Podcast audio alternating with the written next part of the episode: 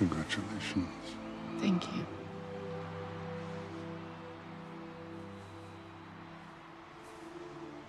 What a lovely pin. Thank you. It's from my district. They must be very proud of you.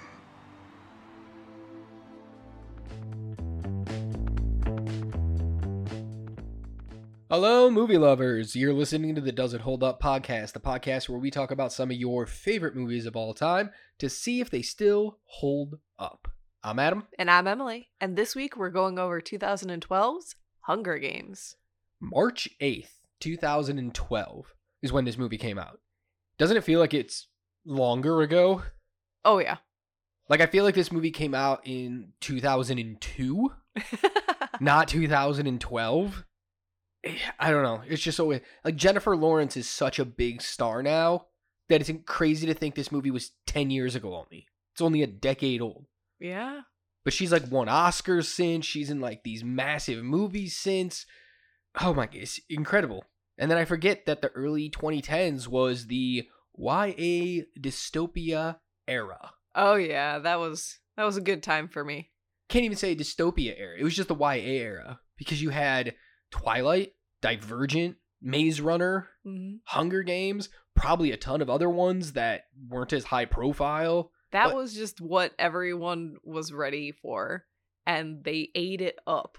Too bad they didn't continue to eat it up by the time half of these frickin' trilogies or franchises ended because every single one of these, their fourth, fifth, sixth, eighth, whatever movie just kind of dropped.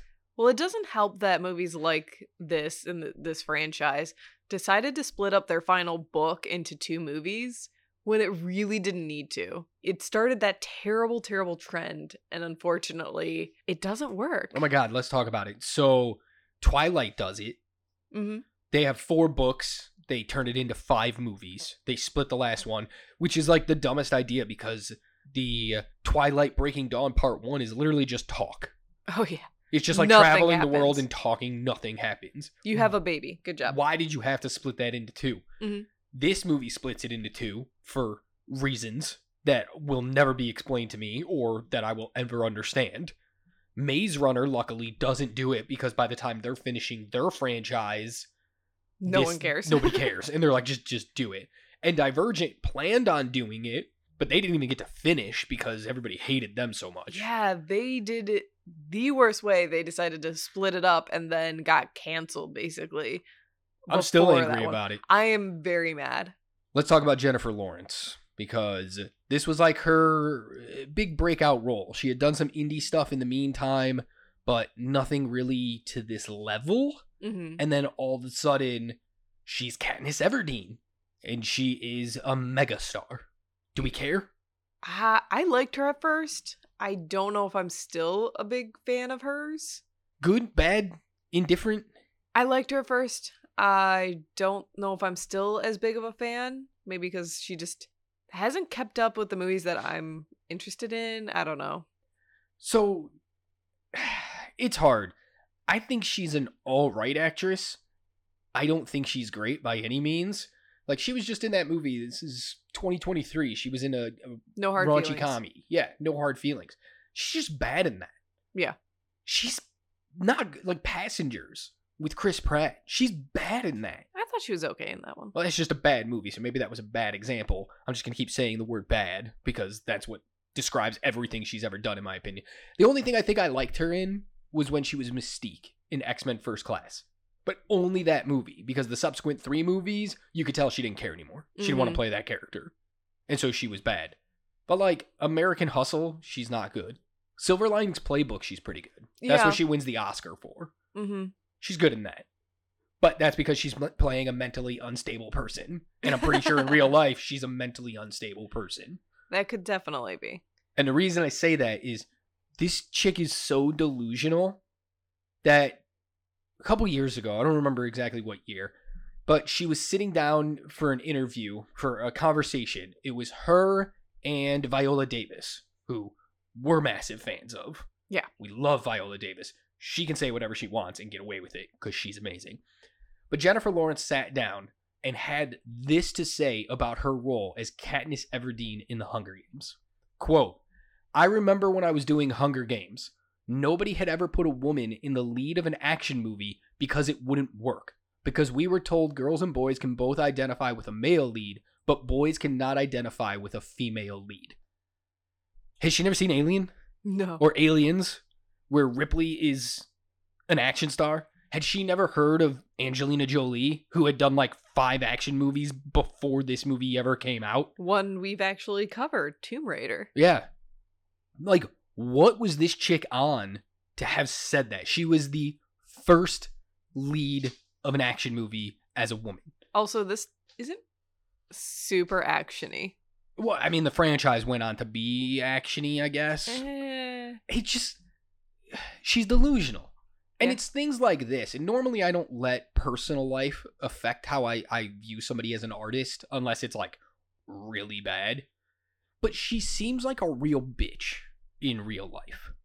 Yeah, this is why I say I'm not as big of a fan of hers as I used to be. Is when she first came on the scene, she seemed really down to earth, really like normal.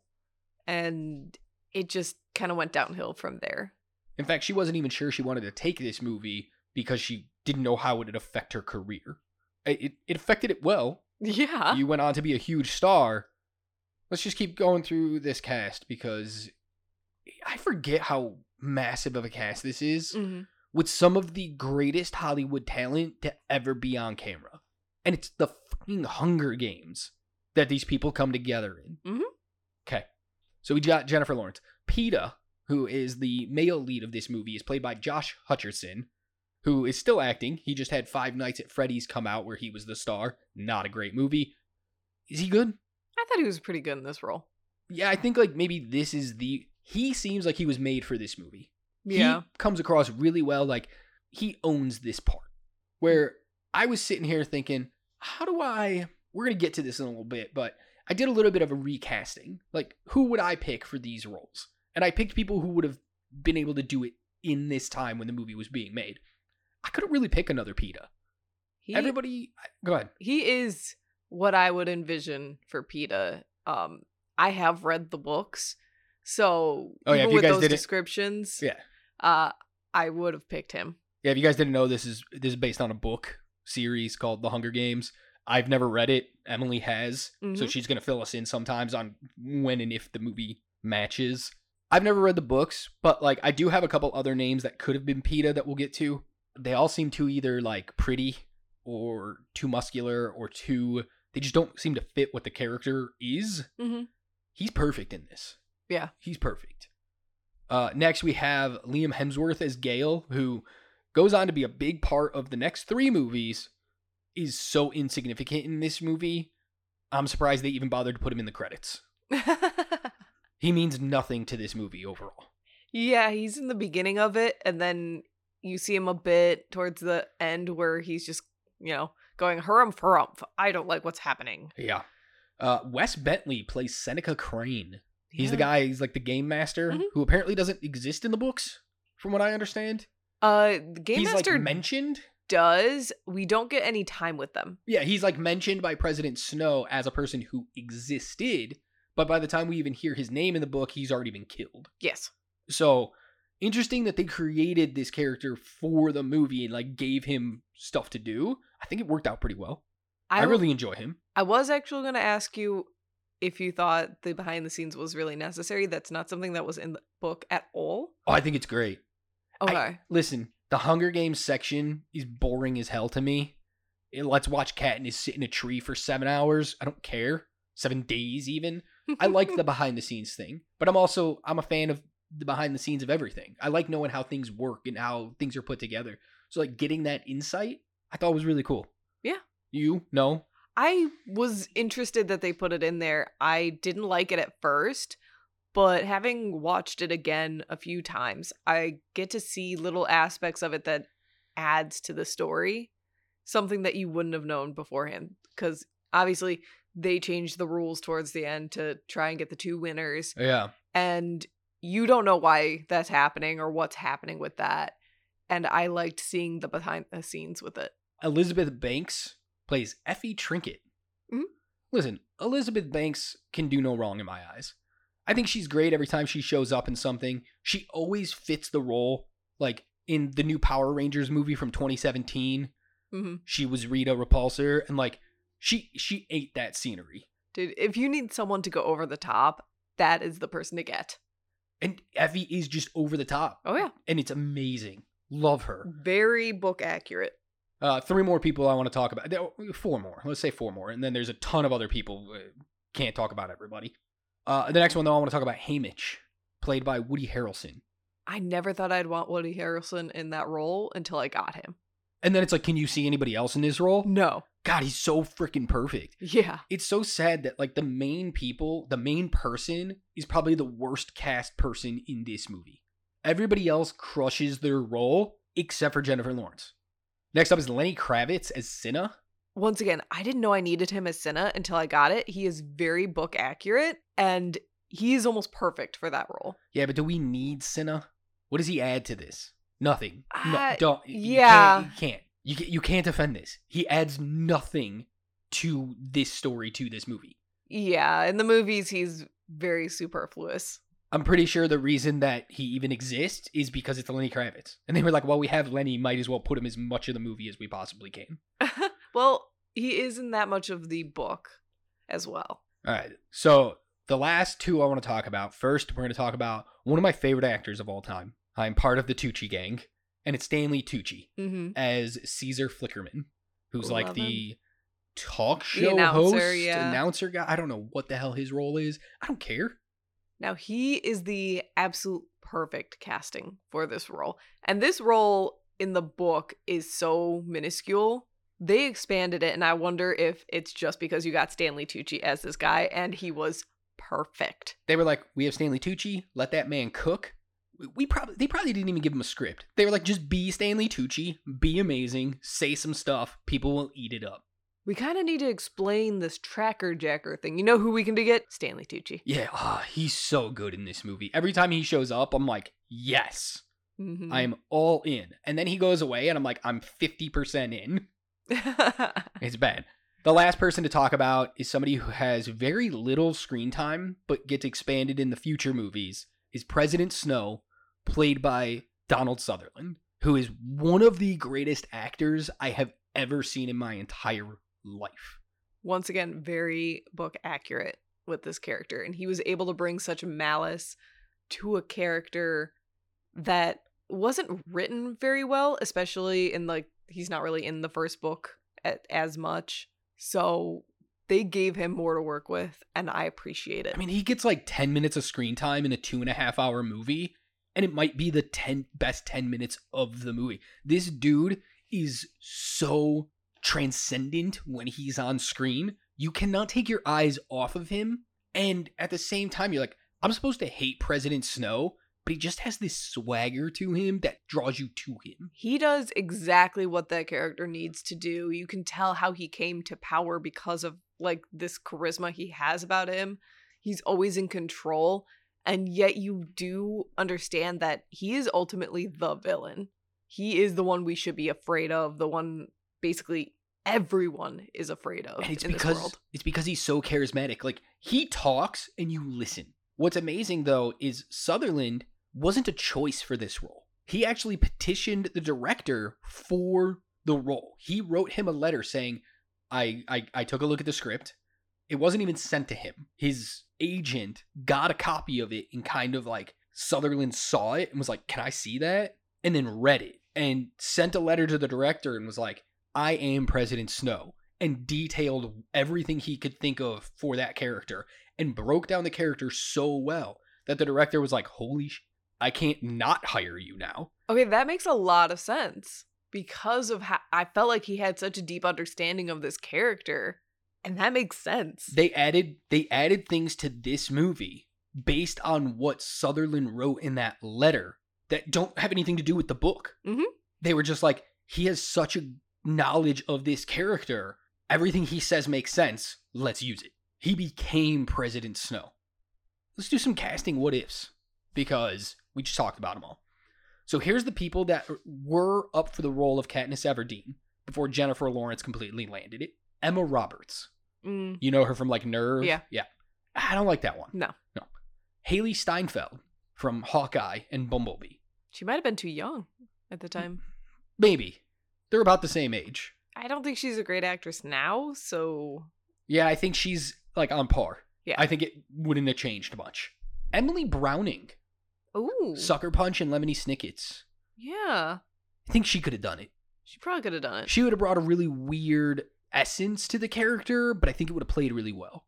well, she might have been able to get more of that underneath action that we kind of didn't get from Jennifer Lawrence. What's going on inside her head? Shailene Woodley was up for this role. When she didn't get it, she went and moved on to Divergent, but she almost was this. She could have been better. I think she would have been better mostly for visuals because she's not anything impressive. Shailene Woodley is very just like you could see her walking down the street and not even notice her. hmm And I feel like that's what Katniss needs to be. Jennifer Lawrence might be a little too striking sometimes. Could be. I think Shailene Woodley visually would have made it work. And then the last one I found was Isabella Fuhrman. I know that name is like no idea who that is, Yeah. but you do know her. Hmm. She's in this movie. Who is she? Clove. Ooh. She plays Clove in this movie. The thing is, she when she auditioned when they were casting, she was given this role of Clove because she was really good, but the directors didn't hire her for Katniss because they said she was too young. She was only 14 at the time. Wow. Okay. She didn't look 14. She doesn't look 14, but isn't that the thing? Isn't the character in the book like 15? 16. Yeah. Okay, so what the f- you mean?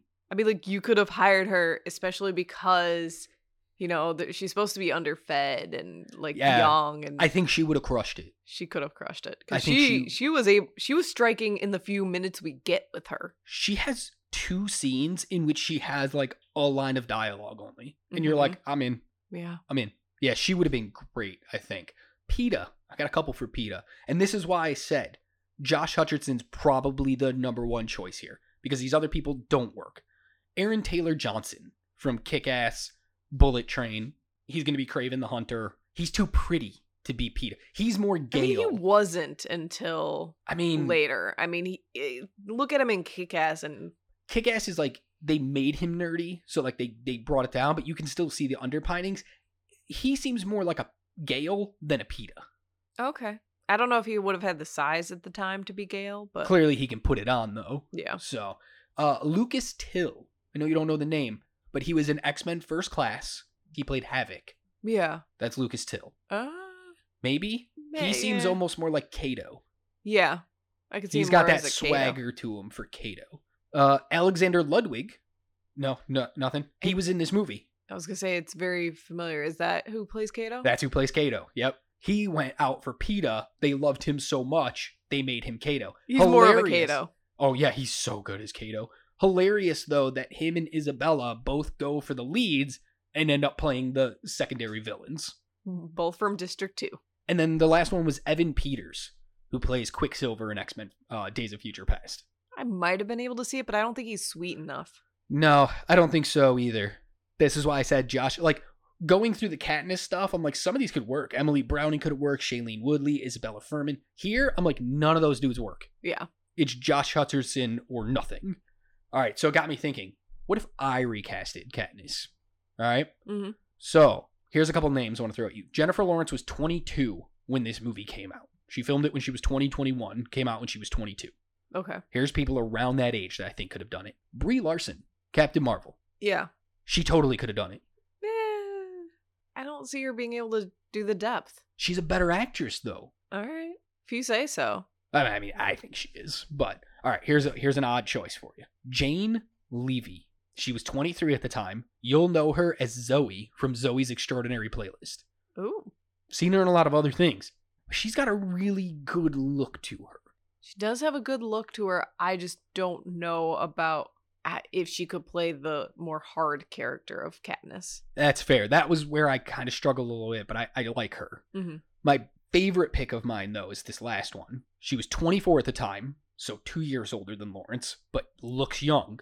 Alicia Vikander, who played Lara Croft in the new Tomb Raider movie. Okay. Yeah. That's my Katniss, I think. She's a great her. actress who's done a lot of different kind of work and is always good. She's very physical, as we saw with Tomb Raider, but she also was like rail thin in Tomb Raider, but still looked like she could whoop everybody's ass. Mm-hmm. So she has the physicality down. She's a great actress. She's already got the darker feature looks. Yeah, I think that's my Katniss. I would have liked her as Katniss. So this movie had a budget of $80 million. Mhm. Domestically, it took in 408 million. I don't doubt. Crazy. It had a worldwide total of 678 million. Wow. 2012, it was the third highest grossing movie of the year. It lost to The Avengers in number one and The Dark Knight Rises in Mm. second. Adjusted for inflation, it would have made 540 million. It would have landed in third place this year, behind Barbie and Super Mario Brothers. Insane. yeah. Insane. Quick fun fact about the box office stuff. This was the first film ever not released by one of the big six studios. And the big six are Fox, Disney, Paramount, WB, Columbia Pictures, and Universal. This was the first film not released by one of those to gross over $400 million domestically. That is interesting. Did pretty well for itself. Yeah. Critics like it. Oh yeah. Critics really like it. Uh, the cinema score for this movie was an A. It, it's what you expected. It's a book. It's a book. It came out. It was pretty much like the book. Mm, you were gonna get an A. Roger gave it three stars, and what he had to say about it was, "The Hunger Games is an effective entertainment." But I found the movie too long and deliberate as it negotiated the outskirts of its moral issues. I agree with that wholeheartedly. I think this movie at two hours and 22 minutes is long. Yeah, and it wanted to say a lot about the social a- aspects, but you have to like dig to actually find them. right? Like they mention it in like one word in a random sentence here and there, and if you can piece that all together, you can kind of make out a message, but they don't actually take the time to ever explore that message. Critics today, the Rotten Tomato Critics score have it at an 84%. Audience has an 81%. We know those aren't the actual scores. The actual scores for them are critics at a 7.3 out of 10, audience an 8 out of 10. Uh, okay. Pretty Uh, decent for a movie that came out that Yeah, you know, held 10 years it's ago. It's held pretty well. and it's in that YA grouping that a lot of people really didn't like just to be hipsters. Yeah, pretty much. All right, so the director for this movie was Gary Ross. This was the only one of the movies he directed. The rest of the three movies, the other three movies, were directed by the same guy, Lawrence something, and uh, who was originally that director who went on to direct the next three, was going to direct this one, couldn't direct this one, so they hired Gary Ross. I'm really sad that the director of the following movies in this franchise didn't get to do the first one because I like his visual style a lot better. Well, yeah, definitely. Gary Ross also helped write the screenplay for this one. Apparently, he writes the screenplay on almost every single movie he's ever directed. One of the movies that he wrote the screenplay for that he didn't direct was Big. Oh, Could be why the screenplay is not great. yeah. Because as much as I like these movies, the screenplay is never the best part, and Big screenplay was crap. Yeah. There was a lot of issues with that movie. Oh, okay. The other writers on this were Billy Ray, who is an Oscar nominated writer for the movie Captain Phillips. He also wrote movies like Richard Jewell, Gemini Man, Overlord. I know you liked that one. I the did. zombie uh, Nazi movie. And Flight Plan. Solid movies. The third writer on this movie was also the author of the books, Suzanne Collins. Uh, this was the only movie she wrote the screenplay for, though. That is surprising, but probably why this one stayed more true to the uh, source material than the follow ups. Uh, last thing before we get into the actual movie, uh, here's some fun facts that I found while researching this movie. So Jennifer Lawrence was friends with Lenny Kravitz's kid, Zoe Kravitz. Zoe Kravitz, because they worked together on X Men First Class Mhm. before this movie came out. So she knew Lenny before this movie, and she refused to call him Lenny on set because she knew him on an outside thing. So she called him Mr. Kravitz the whole time is like a respect thing, knowing it's Zoe's dad. yeah.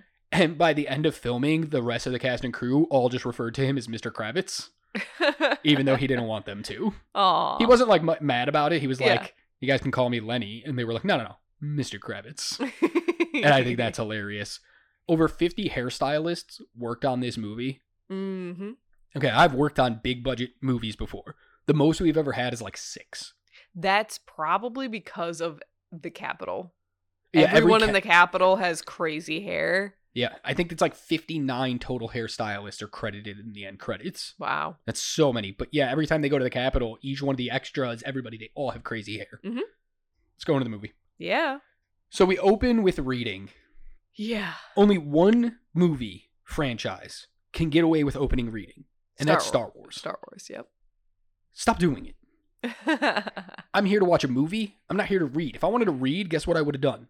Read the books. Not only that, it doesn't do a good enough job explaining the world and what's happening in it because they explain it all again in like 10 minutes anyway.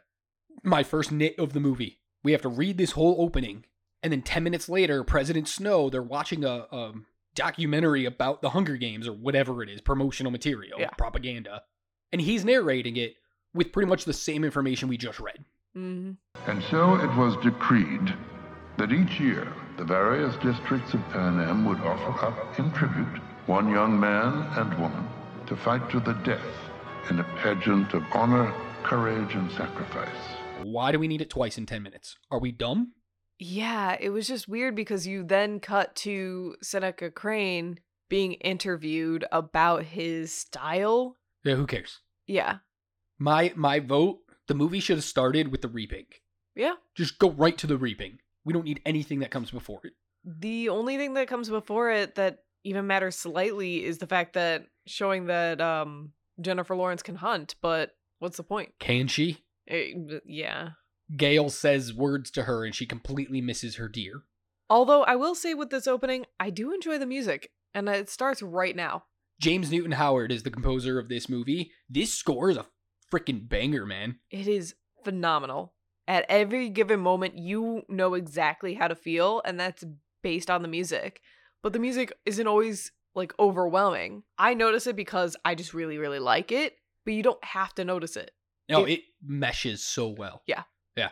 Uh Hans Zimmer was the original composer, had to drop out of the project. They went and got James Newton Howard and do crushes it. You can actually hear a little bit of the Zimmer influence Mm-hmm. in this score, which I think is funny. It's kind of like a little homage to the guy who had the job and then lost the job, Yeah. but it's great. James Newton Howard, fantastic composer. We don't talk about music enough on this pod, but we should. Mm-hmm. This score, beautiful. I do have a question here though. Sure. So when Katniss is is putting her little sister Prim to bed, Prim whispers something to her, and Katniss like shrugs and smiles and says, "Okay." What does she whisper? And don't tell me it's the song. It, she's asking her to sing that song. Yeah. Why? Why does it have to be a whisper? No idea. Why is this secret?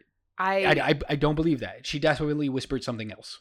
that that is what she whispered. Um, Is that from the book? it is in the book. Okay, whatever. book. but you know that's what she does right after i i just i don't get this part because it's supposed to show you the connection that they they have to each other and They have kind of set up why Katniss volunteers for her in a bit but pause, pause. They have a connection. you can see how Katniss She sang her a song. I sang I sang the the, the tree outside my house a song one time. yeah but We don't have a you. connection. you sing to random things all the time Still, regardless. it's I think that's what they were trying to do is show the connection between those two sisters and kind of see the soft spot that this hard character has for her sister. That's I fair. it doesn't fully come across. One of the things that I don't like about their relationship at all, Hmm. Little Duck is the worst nickname ever. But you better tuck in that tail, little duck. It is there only for the the shirt. What shirt? The fact that her shirt the back of her shirt keeps popping out. Oh, do Yeah. we need that? Is that like important? Who cares? No. What a waste. You two hours and twenty two minutes of movie and you waste time on this garbage. So what I realized really hard watching this movie this time is this movie is very much fan service. It was made for people who read the book. It's a Yeah. terrible nickname. Yeah. It's terrible. Sister should be happy she volunteered so she can stop being called that awful nickname. Awful. Does this movie do a good job of setting up district life? no, not at all. I don't understand. We never see any of the other districts, Mhm. 1 through 11. Well, we see 11 towards the end of the movie Yes. for like five minutes. Not even. It's like a minute. I have no idea what's happening. I don't understand what District 12 is in this movie. I don't understand what the other districts are. I don't care. Uh, they're poor. Are all the districts poor? No. We get like one line of dialogue later to maybe explain that. Do they do a good job? Absolutely not. They spend so little time there and they don't have, you know, Katniss's inner monologue going to explain how the world works.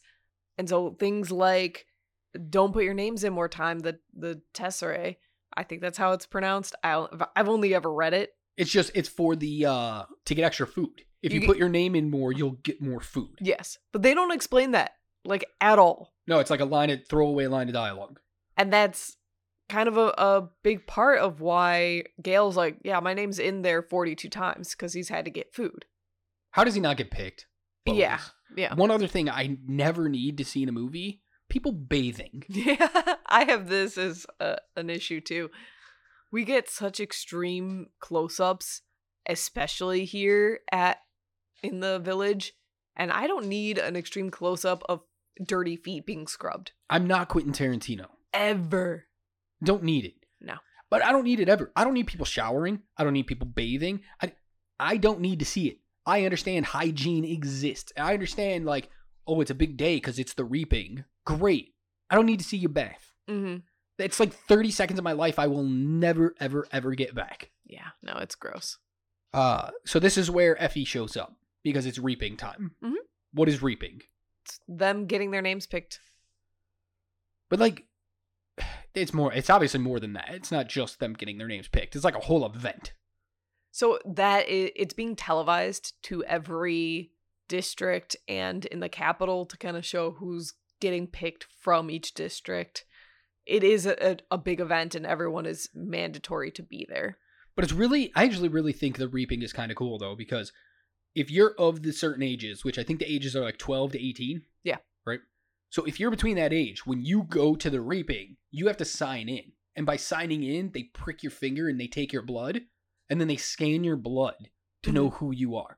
Like that's a really cool concept. I think they could have explored a little more. I Some of that technology. Really enjoy the technology in this movie because it's futuristic but not unobtainable. So a lot of it is stuff that I could see us having in the next however many years. So we go to the reaping. They pick out the chick first for some reason. Effie, who we we love. I don't know why we love Effie. Because she's she's so literally the harbinger of death. Mhm. When she shows up, somebody's gonna die. Yeah. But we love her because it's Elizabeth Banks. Mhm. Sidetrack here for a second. The costuming, hairstyles, makeup, the visuals of people from the Capitol. Yes or no? Yes, You like it. they are so ridiculous, but that is the point. The I point hate it. is that they their lives are so easy that they've decided to distract themselves with such weird costumes and I would- fashion. I would rather they be all like draped in gold and stuff like that than this dumbass makeup. It's actually more tame than it is in the book. Oh, that sounds terrible. So this adaptation of it, I actually really appreciate. All right, well, in that case, I appreciate that they didn't go further with it. Yeah. But I don't like it. Yeah. At all. And they never really explain why they look like that in the movie. They do not. They just exist and you're just supposed to accept it and I I can't wrap my head around it. hmm All right, so we're going to pick names and she's like, "We're going to do the female first. As usual, ladies first. Ladies first. Yes. Ugh. So they pick a name and who is it? Prim. Prim Everdeen. The- Primrose Everdeen. The one slip in the entire big fishbowl of names. Yep. Okay, this part. Explain to me why this part of the movie feels like it takes twelve hours. Because it does. She picks her name. We go to Prim. She starts walking through everybody to go to the front because she's been chosen, and eventually Katniss volunteers as tribute. Mhm. It takes forever. Yeah. This is once again where uh, an inner monologue would help this movie because it explains why she takes so long, but it drags on way too long. It's like you know what's going to happen. You know she's the main character. She's not going to stay here in the district. Just get it over with. Yeah. We already know what's coming. Move on. And this part is the worst edited that I see in this entire movie because there is one jump cut that is absolutely terrible with Jennifer Lawrence pushing pushing the guards o- uh, over saying like I volunteer. There's just one where she just completely jumps, and it's like, "Wh- what? All you need to do is, you know, go to a reaction shot of Primrose yeah. and then cut back to it. no, no, because they didn't have coverage. They had nothing to cut to. Dumb. Yeah, very. I hate this part. And then they pick Peeta, and we get like a weird push in on him, and nobody reacts to his name being chosen Mhm. at all. Dude, he's the baker in the town. He's like part of the bakery. yeah, Why does nobody care? Because half the people there can't afford the bakery goods, Oh, well, all right, that's fair then. which that would have been nice to know. which is kind of explained re- right at the beginning where Gale brings out the piece of bread and she reacts to it like she's looking at gold, being like, "Oh my god, is that real?" Gale? Yeah. Katniss re- Katniss reacts to Gale Oh. bringing it out, saying, "Oh my Uh, god, is that real?" Pretty sure he brings out a Twinkie. No, it's, not just bread, it's it- a Twinkie. It's a roll. It's a roll of bread. You sure? Yeah. Because it's definitely a Twinkie. It's, it's a roll of bread. Damn, all right. I thought it was a Twinkie. I was like, damn, they get really excited for Twinkies. Crossover with Zombieland confirmed. I was gonna say, Spe- special with Haymitch. yeah. this is what happened after Zombieland. His quest has never ended. Yeah, still trying to find that Twinkie. Damn it. All right.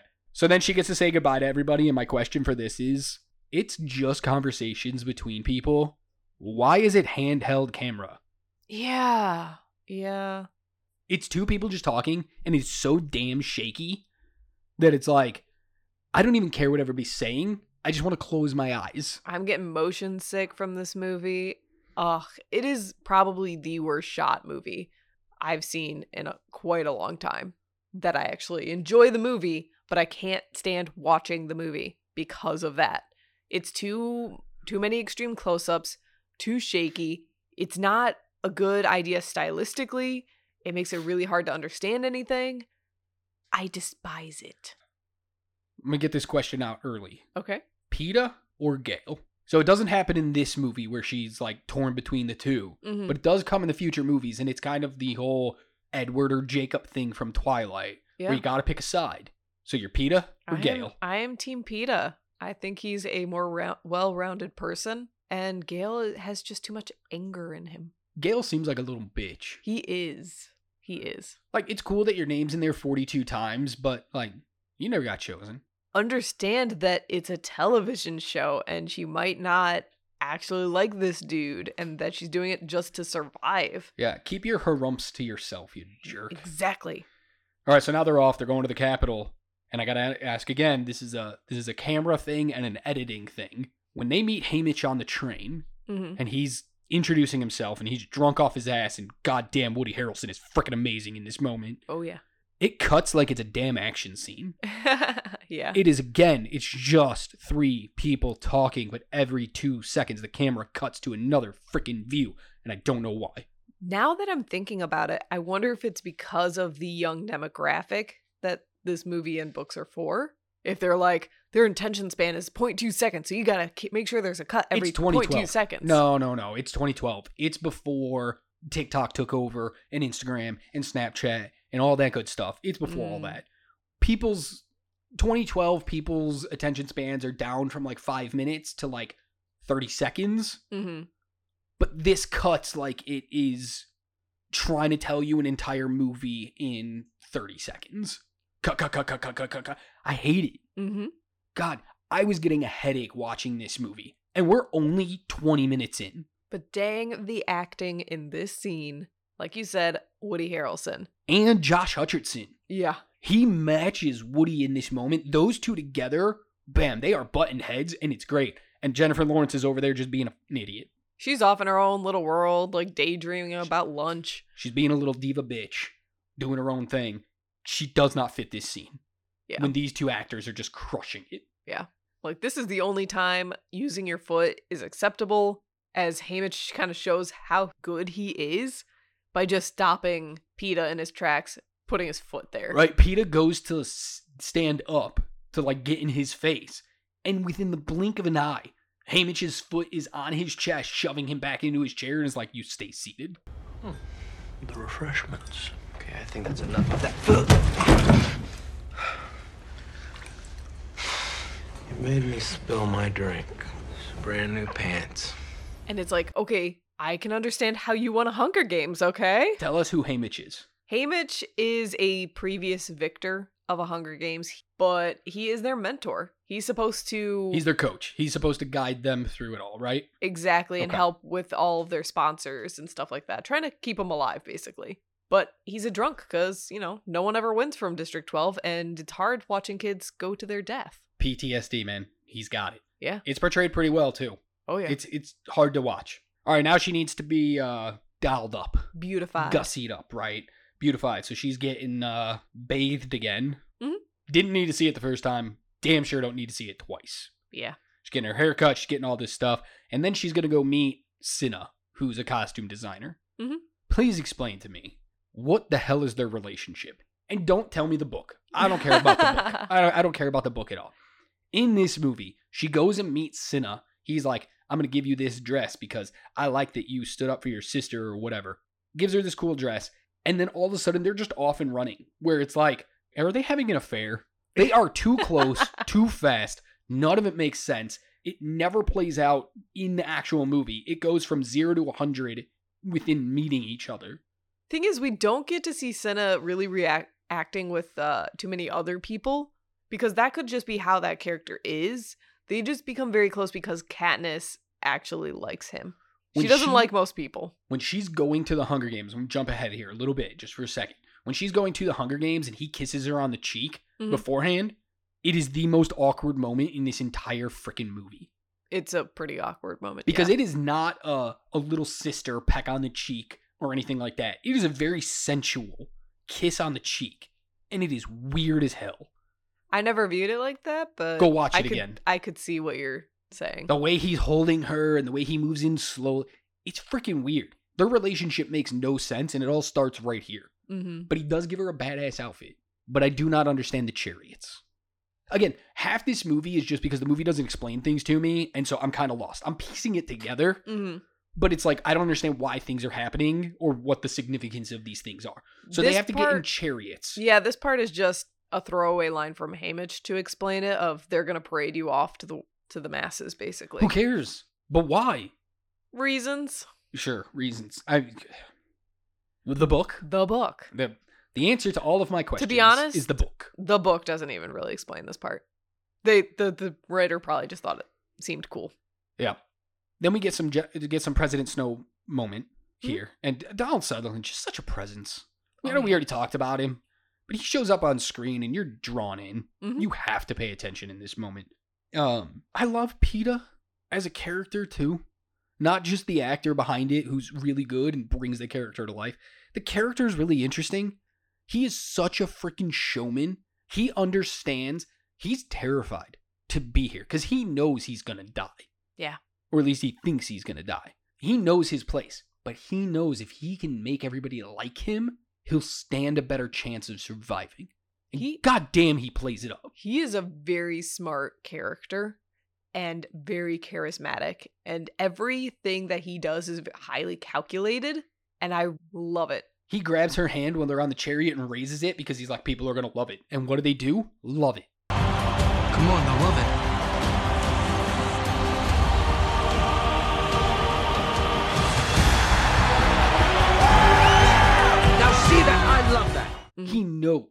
When you're doing the interviews later, the way he mirrors Stanley Tucci's host character, so good.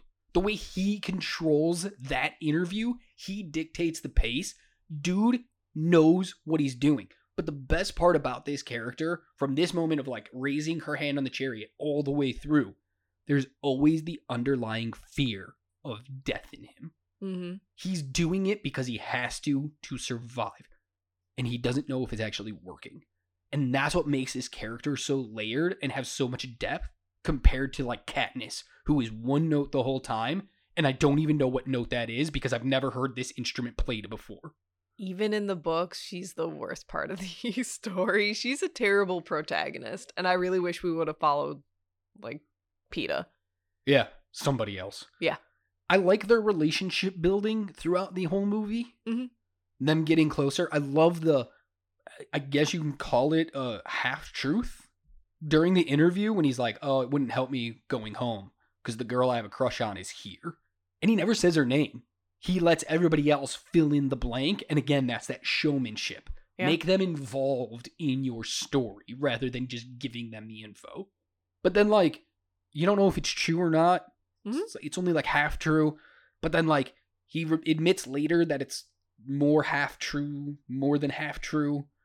And, like, just the way they come together and the way she starts seeing him differently, I actually think that might be one of the best things about this movie is their build. Yeah, they do it very well where you can see Katniss softening up, but you can also be like, I don't know if he's doing this just as a ploy or if he actually likes her. And that was massive. And I think as an audience member, it's cool to not know. Yeah. For us to question it as well. Now, obviously, if you've read the books, you'll know, but I never read the books. hmm So, like, I was even questioning it, and I was like, that's cool. Yeah. Then we go to training. Tell me about the training because I don't understand the point of it. If you're supposed to just take these people from their districts and be like, now go kill each other, why give them two weeks to train? Yeah, I feel like this is something that's going to be explained more in the newer movie coming out, the prequel movie. The Ballad of Songbirds and Snakes or whatever. Yeah, because I- think they realized that just taking these weak district kids and throwing them in arena was not as entertaining as they wanted, and people died too quickly. So I think they gave them these training and survival skills to be make it last a little. Bit. So, what's the point of the training? To give them survival and uh, combat skills that they wouldn't necessarily have gotten. What's the end goal of the training? It's the sponsors, right? Oh yeah, to to Like, you got to showcase. show your yeah you got to show what you got and what what's interesting about you to the game makers so that they give you a, a score that will give you sponsors It's so weird. And it's, It's- not well detailed. it's not explained well this movie does not like to explain things It doesn't. But we do see something cool from Peeta during all of it. He's a really good painter. hmm But I gotta say, cake decorating, That's how he you got the that skill? yeah I like it. Um, it just makes no sense. Like I've decorated cakes. I, I think I'm a pretty good cake maker. In fact, you and I have made cakes together. Mhm. We've made some really bomb ass looking things. I can't turn myself into a tree. Yeah, I think especially how they did it in the movie is weird because he like uses bits of like the bark to make it so that he's even raised up like it was bark. In the book it just explains like he just uses paints and like like from berries and stuff to make him look like he's shaded into it. It would have made more sense cuz it's like you can have an eye for color and stuff like that, but just to be able to turn yourself into a tree? That's not a skill you get None from of it. baking. None of it. Even if you have color stuff, nothing he has in that bakery back in District 12, poor ass District 12, would prepare him for what he does in the training and then later in the games. Yeah. Sponsors. Mhm. The dumbest idea ever. You have to get sponsors who can help you survive by sending you care packages while you're in the game. What the f- What is the point? I mean, you don't actually need them to win. They just help you win. Then- Then why do they exist? to help you win. But so that's that what's the point of it?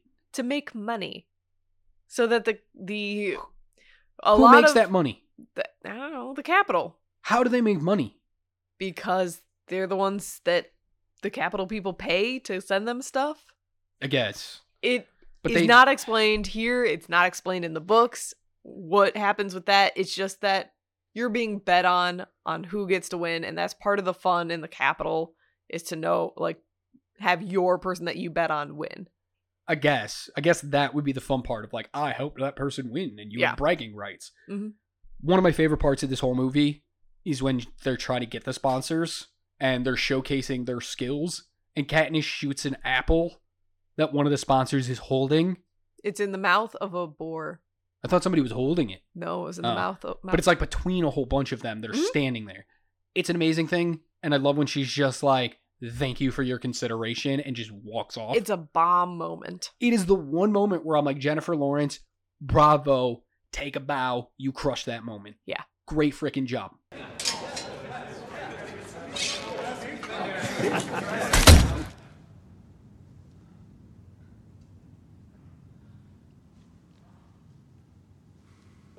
Thank you for your consideration.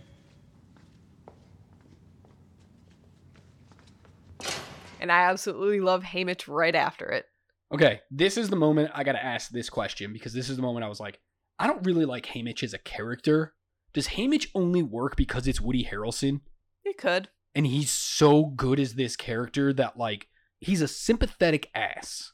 You Yeah. don't want to like him, but he's so sympathetic that you like him. Mm-hmm. And I think it only works because it's Woody Harrelson. Yeah. It's a different portrayal than in the book, but yeah, I think only Woody Harrelson could make this character work as it's written for the movie. So next they go to interviews, and I have a question about it here, about these interviews. I know we kind of touched about P- Peeta's interview, but Katniss has her interview. She has to go be herself. She's wearing a sparkly red dress or whatever, and then she twirls, and the flames from the outfit she had at the chariot, the fake flames, come shooting off of her dress. The Capitol acts like this is some freaking magic. In fact, I'm wearing them today. Would you like to see? Wait, wait, wait. Is it safe? Yes. What do you think, folks? I think that's a yes.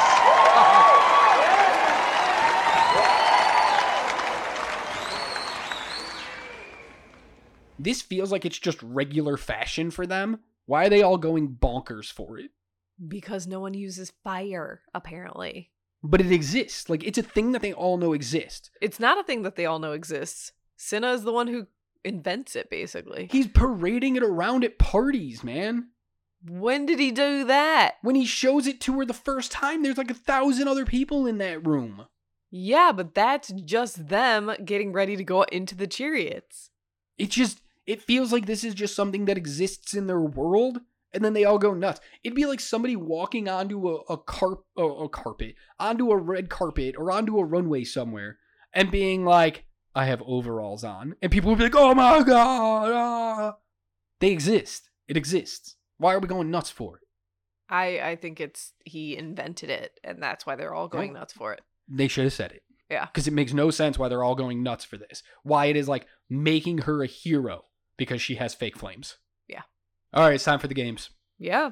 We're an hour plus into this movie. We're just now getting to the Hunger Games. It shouldn't take this long to get to the title of the movie. hmm So they go to the games. Eh, The opening part of the games is like interesting, but also awful at the same time. So the characters all go up on these pedestals. You're not allowed to get off of them earlier. You're gonna blow up. When the horn blows, it's a free for all. There's there's weapons everywhere. There's chaos. There's food. You got to get what you can and run and hide, or you can stay and fight. Or you and could just run. then you're a bloodbath. Hmm? And we watch. We try to watch we, we very much try to watch a massacre happen. The horn blows, everybody runs in, things are happening, and people are dying. Yeah. I absolutely hate this scene because you can't tell what's happening at all because of how it's shot. Yeah, you can't tell anything. Not a dang thing. Extreme close ups and shaky cam beyond belief. Like, I just hate the extreme close ups and how shaky it is. It makes it so you can't actually tell what's going on. And I kind of get that that's what you were going for because it's supposed to be such a crazy thing that no one knows knows what is happening. But as a viewer, it needs to be at least a little bit more legible than that. It's, yeah, it is completely illegible. You can't tell anything that's happening. I don't know who's dying. I don't know if I'm supposed to care who's dying. I'm pretty sure at one point I was like, damn, Peeta died. Oh, wait, that wasn't Peeta. My bad. I don't know where the hell Peeta went. he ran off. I don't know where any of these people went. I was gonna say you you can see him run off into the Can side. you? Yeah, Can you? you can. Mm hmm, sure. They Gary they Ross. actually hold on it pretty quick. Get pretty quick. Yeah. Yeah. Yeah. You can't see shit. The chaos of it is a great idea. This was terrible execution Yeah. of that idea. During all the bloodbath, Katniss makes a run for a bag. She grabs a bag. She runs away. She almost gets killed by throwing by a guy who's gonna hit her with an axe or something. Who gets a throwing knife in the back and he dies. And then she blocks a throwing knife with a bag. Mhm. That's impressive. We didn't learn that skill. Gets away. And then within 20 seconds of movie time, it's been like three and a half hours of games time. It goes from bloodbath to where they show the uh, control room and there's a countdown clock at the bottom Mhm. and it says three and a half hours. We literally just watched her run away from the bloodbath. We cut to the control room. It's been three and a half hours. That bloodbath took three and a half hours. Mm, I guess it shouldn't have. No, it's most, the weirdest thing. Because most of the people that you, because you can see it on the background when we see uh, the announcers talking about it, you can see how long each of them lasted, Mhm. and none of them is more than like ten minutes. Oh, I know. It's a, it's a huge error. It's a huge weird moment for me where I just noticed the clock and it said three and a half hours, and I was like, she literally just left the cornucopia hmm five seconds ago. Weird. Yeah. So now she just has to survive. And I got to say up front, the Hunger Games, really cool concept. I've seen it done in cool movies like Battle Royale. I am bored out of my mind during most of this Hunger Games hmm because their whole thing is I don't want to fight. I'm just going to survive. You're going to die if you don't do something. yeah, So we see her climb a tree uh, we get to see basically that she can survive in this world. until the game makers realize that she's getting really far away from where all the other people are and she's getting to the edge of the dome. No idea what she's doing over there. This is again where great inner monologue probably would have helped. What the hell is she doing? Yeah, just continuing to move. because she's getting too far away, they got to lead her back. So they start a fire. And now a bunch of the career gamers, who are people who've trained their entire life to be in these games, basically, Mhm. Have formed a little group. They're looking for the woman who got the highest score in training, Katniss Everdeen. And who's helping them? Peeta Mellark. Did we ever think Peeta was actually a traitor? No.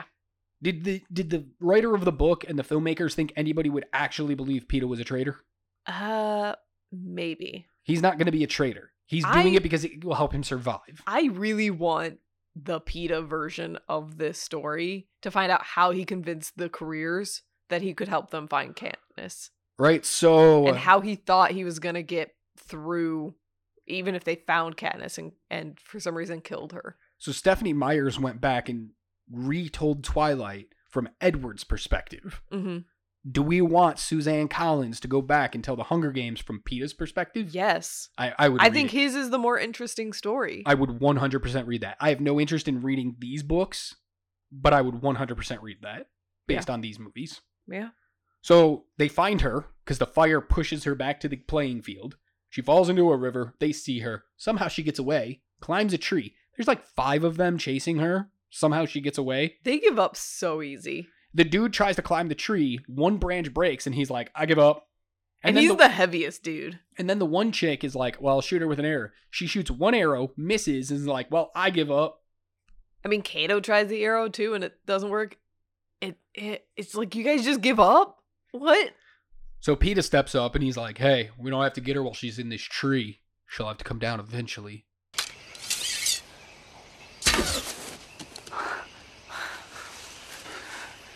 Go for it. Go for it. Get her. Come on, come on, come on. Maybe you should throw the sword.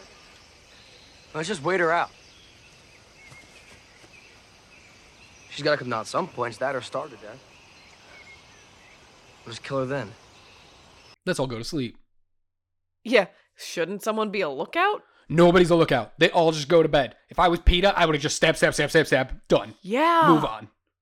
Like you have the inn here. Yep. Stupid. So dumb. Slice their throat. You know, kill them. Ugh. All right, so she's up in the tree. Who else is up there?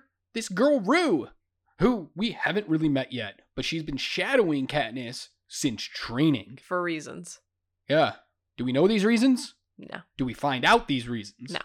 What the f- is the point then? Why do we? Okay, I remember when this movie came out.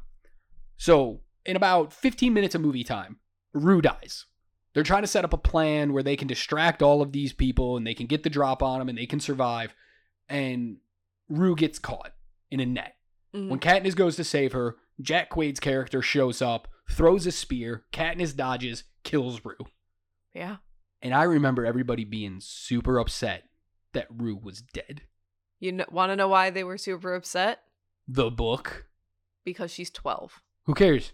Who cares? Because she's a little kid and she shouldn't have been there. The games specify 12 to 18. Mhm. She was of age. There's been other 12 year olds that have died. Yeah. Now, I do like her and Katniss's relationship, the bare minimum we get of it. I needed so much more for it to be impactful.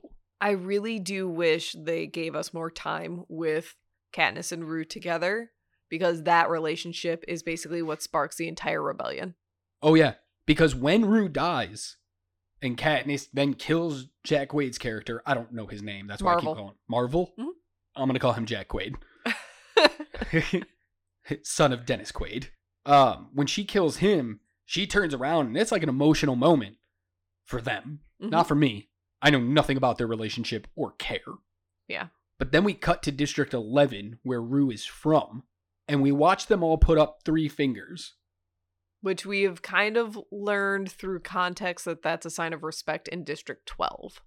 When did we learn this? When Katniss volunteers, the entire district does it for her. Weird. Yeah. I thought she was always the first one to do it, and then they all copied it. Apparently, I'm wrong. Yeah, no, District does 12 does it for her. So, And the- then she does it as a sign of respect to Rue, and then they do it to the camp to the the screen. ca- the Capitol and all that. Yeah. So Katniss does nothing for herself in this, right? Mhm. Because the pin that sparks her being the Mockingjay was found. It's not hers. It's not hers in the book either. The the three finger salute is not something she created to get people behind her. It's something that already existed. Yep. The whistle wasn't hers. The whistle's not hers. It's Rue's. In fact, it's not even Rue's. It's a Mockingjay's. None of the songs that she sings. Holy shit! This character is nothing. This character is just literally a conduit for everybody else's stuff. And that's why she is probably the worst protagonist in any YA movie. So when Rue dies, we cut to District 11, and they do do a little uprising. Mm-hmm. They start attacking the soldiers and stuff that are there because they're pissed that Rue's dead. Yeah. Then one of y'all should have volunteered, huh? Yeah. You didn't want a 12 year old to die? An 18 year old should have volunteered. That's fair. pussies. That's I would have volunteered. so Rue dies, and this is when Katniss is like, no more. but we also get the giant thing of her just freaking out, which oh, of course. I kind of an- get annoyed with because we get the emotional moment of the death, we get the emotional moment of the uprising. Then we get a bit in the Capitol where they're like, "Hey, don't kill her," because you Ha- know, well, Haymitch says it. Yeah. Haymitch goes to Seneca Crane and is like, "You cannot kill her. If Yep. you kill her, you will make her a martyr, and it seems will we be already bad." have one. Yeah, Don't kill her. You just create a martyr. And that's when the game master decides to change all of the rules. hmm So originally, only one person can make it out of the Hunger Games alive. Doesn't matter what district you're from, only one person, man or woman, one. Rules have changed. A man and a woman can both survive Hunger Games now if they both come from the same district. which only helps two districts right now, One in 12. two and twelve. Oh, they're two? Yeah. I thought Cato was one. Marvel and Glimmer are from one. Oh, well, whatever. So it helps just those two. Everybody else can still win as a single person. Yeah. But now, but I love the fact that he's like, this will be your only announcement. So if like you didn't hear that, you have no idea because Peeta doesn't hear it. He has no Mhm. idea that he can win. He's so out of it. Yeah. Katniss can win. So Katniss is like, I gotta go find Peeta. We're gonna win this together. She finds him being a rock. yeah. We're gonna come back to that later. I don't want to get into it right now. We're gonna come back to it. So she finds him and she's like, "We can win this together. Let's go do this." So they go kill everybody else. I don't really care how or why everybody else dies. They do. Mhm. And then the game master comes on again and is like, "Oh, by the way, just kidding. Only one of you can win." I mean, way to set up the biggest climax of any Hunger Games that there has ever been because everyone's behind this love story now because they've built it up. They've been playing up the whole love story to get sponsors and all that. What? If I was watching this as a reality TV show, my mind would have been blown. This would have been fantastic. But you know what would have happened? Hmm. This is this is the Capitol begging for a second uprising. You gave the people what they wanted. The lovely couple gets to survive together. Yeah. And then you revoked that. Yeah. 10 seconds after we all cheered for it. That is a way to get every one of those districts to give you the middle finger and come looking for your head. Mhm. It's a dumb decision. Oh, it's it's dumb all around, but But Katniss and Peeta make a smart decision. Yeah. It's a very smart decision here. They find poisonous berries and they're like, on the count of three, we're going to eat them. Mhm. Because Katniss has never wanted to be the winner. She's like, I'll survive for my family and all that, but like, this isn't important to her. And Peeta said earlier, he wants a way to prove that they don't own him. So they're going to eat these berries at the same exact time. so that no one wins. Correct. That'd be so cool.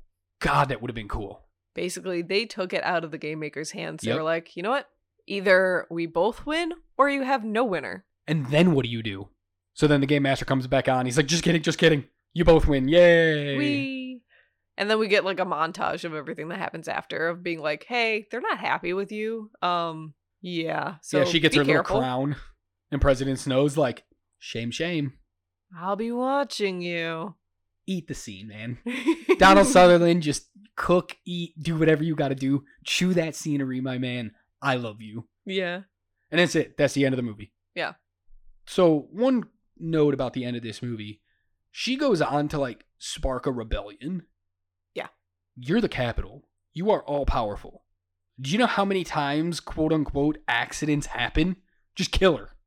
I think at that point they were trying to No, no, don't think. Just kill.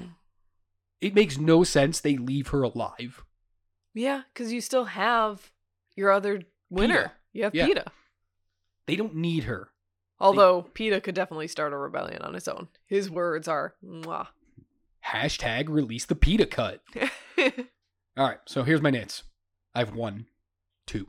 The first one, Peeta's painting skills are way too good, and it ruins everything about that character being able to hide in the forest. Because I don't know where he gets the paint from to become a rock. yeah, to match that shade exactly. He literally Makes no becomes the rock. It makes no sense whatsoever. I was like, oh, how did you get a professional makeup artist into the Hunger Games to put you inside a rock? Yeah, it's it's weird. It takes me out of the movie in that moment. It's a great concept, They but could it doesn't make sense. they could have shown that in a different way to make it seem more believable. Correct. Correct. My other big nit is the volunteering. Everybody acts like her volunteering is this huge, significant thing, like it's never happened in the history of history. But it had to have happened before because that's how they know it's a thing that can happen. They say that it's the first one in that district. I don't District care. 12's very first volunteer. I don't care what what district it comes Dude, from. Anytime you have a first, no matter what, it's gonna be talked about. But it's not a first. It's a first for that district. But it's not. But it's not a first. She's not the first person to ever volunteer. I don't give a shit what district she's from. District eleven and twelve are no different. Now, I don't. I maybe twelve, maybe District twelve caring makes sense because like she's part of that. But everybody at the Capitol being like, I can't believe you did that. Shut the f up. Not that big of a deal. What are your nits? My nits, uh, Haymitch sobers up way too easily. He is a severe drunk at the beginning. Yeah. And then he's denying drinks and he's a sober person basically by the end of the movie. He's got something to live for now. But then he's drunk in the next movie. He's not a very good recovering alcoholic. uh, preparing a cannon before a tribute's dead is just going going uh being a little too prepared there because they put Katniss in the dead pile before she's even dead. Yeah. So I asked most of my questions throughout the whole pod. Mhm. So I'm gonna hand this off to you. Does Prim have premonitions? What do you mean? Because the very first thing we get is her screaming and her being like, "It was me being picked," and then she's picked this year. Nah, I think it was just a nightmare. Just everybody has that nightmare that they're gonna get picked. Hers just happened to be true. That's fair. Why choose kids kids for the Hunger Games? Right? Wouldn't it be more exciting to watch adults? But I guess it's because kids are more vulnerable. We think kids are more innocent, so it's more control over the people. and yet it's also what would cause a spark. Like watching adults die, whatever. Watching kids die, that's that's the problem. The Yeah. whole Capitol falls apart because a 12-year-old was killed. Correct. Do you think this movie would have done better if we had inner monologue, like the monologue from Katniss's point of view. So I know this is a big thing with these YA novels is we always get whoever our protagonist is, we get their inner monologue in the books Mm-hmm. because that's the, our eyes and ears into this world. We can't get that in a movie. Um, the movie would have sucked even more if we would have had that. Okay. I don't need to hear Jennifer Lawrence narration. I already hate narration. I don't like Jennifer Lawrence. Put those things two those two things together, and it's the worst thing I can think of Mhm. that I would ever want in a movie. So, do I think the movie would have been better with it? No. Do I think we needed some version of it? Yes. Okay. Uh, what piece of memorabilia do you want from this? I think her pin. Easy answer. That's, That's fair. the easy answer. It is the easy. you don't want the answer. fake flame Ooh. dress? You know what? Maybe her crown. Her The one at Victor the end? crown. Yeah, Okay. maybe. What about you? Um, it's a good question. Nothing really stood out to me in this. Um, if I had to pick anything, probably her bow. Okay. I thought about that. It's and I cool looking like, bow.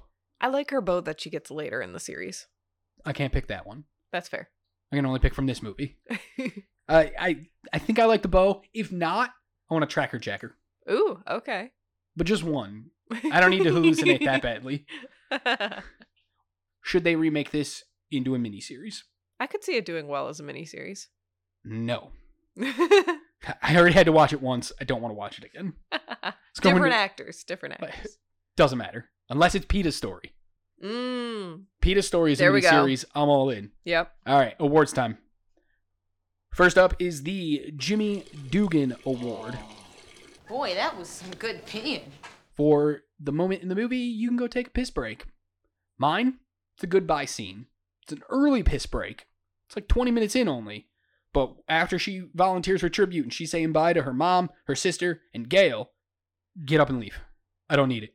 Yeah, I could see it. Mine is the lovey bits in the cave. They're just awkward, and they they slow down the pace of the movie to like a dead stop. Do your scenes involve Peeta? I mean, they do, but Peeta's also hallucinating for half of them. So Peeta's on my screen. I'm not leaving. Next up is the Prestige Award. Every magic trick has a third act, the part we call the prestige. And this is for the biggest WTF moment in the movie. The hallucination scene, it it's so weird and so unnecessary to get her father in that moment. Although it's really interesting when she hallucinates in that moment, she sees all of the miners have her dad's face. Really? Mhm. I never noticed. Go that. watch the scene again. Every miner in that scene has her dad's face. Oh. My prestige award goes to Peeta as a rock. It makes no sense whatsoever. And every time it happens, I just wonder what the f- is happening. Next is the psycho shower scene for your favorite scene in the movie. Mine is when she is demonstrating her accuracy with a bow for all the sponsors, and she misses the first time, so they all laugh at her. She doesn't take it kindly. She nails bullseye on the next time. None of them are paying attention. She turns around and puts an arrow through the apple, and then her just line of "Thank you for your consideration," bows and f's off, and it's brilliant. I'm gonna actually add on to that because that's the end of mine, but I actually really like the entire training montage before that. That's not a scene. That's a montage. You get a scene. then I will take your scene as well because that is the ultimate part of that. Yeah. It agreed. is just so good. Next is the I'll be right back. I'll be right back! Oh! And this is the award for your favorite line in the movie. Mine is an Effie quote. Just the Happy Hunger Games! And may the odds be ever in your favor. I absolutely love how she says this line, and it is the motto of the books and of the movies. It just fits so well when she says it. Elizabeth Banks is always a win. Yeah. Always a win. My award goes to the one and only Donald Sutherland, President Snow, and it's when he's talking to Seneca Crane. Why do we have a winner? I mean, if we just wanted to intimidate the districts, why not round up 24 of them at random and execute them all at once? Be a lot faster. sums up everything about who the Capitol is and who Snow is as a person. He knows exactly what the games are, what they're meant to stand for. It's an execution. Could they do it in a lot easier way without all the showmanship and stuff? Sure. But how do you keep people in line? Entertainment. The Han Shot First Award. Yeah, Oscar. Yes, I bet you have. And this is for what held up the worst since this movie came out. It's Jennifer Lawrence. Oh, okay. She's a terrible actress. She's a terrible Katniss. I'd rather have Alicia Vikander, or pretty much almost any single other person that I mentioned earlier in this. I think probably could have been better in this role. Wow. I don't like her. I don't think she's a great actress. Mine goes to the shaky cam. The camera work in general in this movie is just atrocious. Yeah, I second.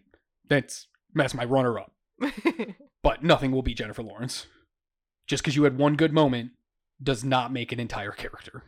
The Paul Rudd Award I'm Paul Rudd, and I adapt. For what held up the best since this movie came out. I was kind of torn because I want to say the concept of this movie, but I also really liked the practical stunts that they did for this movie. So a lot of it they did in the woods basically, and it made it look good. Okay. But I also really like the concept of this movie. I have a split. It's a tie between Effie and Haymitch. Decisions, final thoughts. I'm surprising myself with this, but I'm going to say it does not hold up. I think the filmmaking of this movie is not great. The acting, most of it is wonderful. Sans the main character who we're supposed to be following, and it's just not as good as it should have been. I agree with you. I think this movie had a lot of my least favorite word in the world potential. I think the story is very interesting. I think you have a lot of good actors. Sans, the main actor in the movie. All of the things were there for this to be an instant classic, and for some reason, it just didn't all come together. And I also have to say, it does not hold up, which should not be surprising after hearing me talk about it for the last hour. All right, that's it for us this week. Thank you for joining us to talk about 2012's The Hunger Games. We'll be back next week with one of your favorite movies of all time, hopefully. So come join us then. And until then, remember to be good to yourself, be kind to others, and keep watching movies. Bye.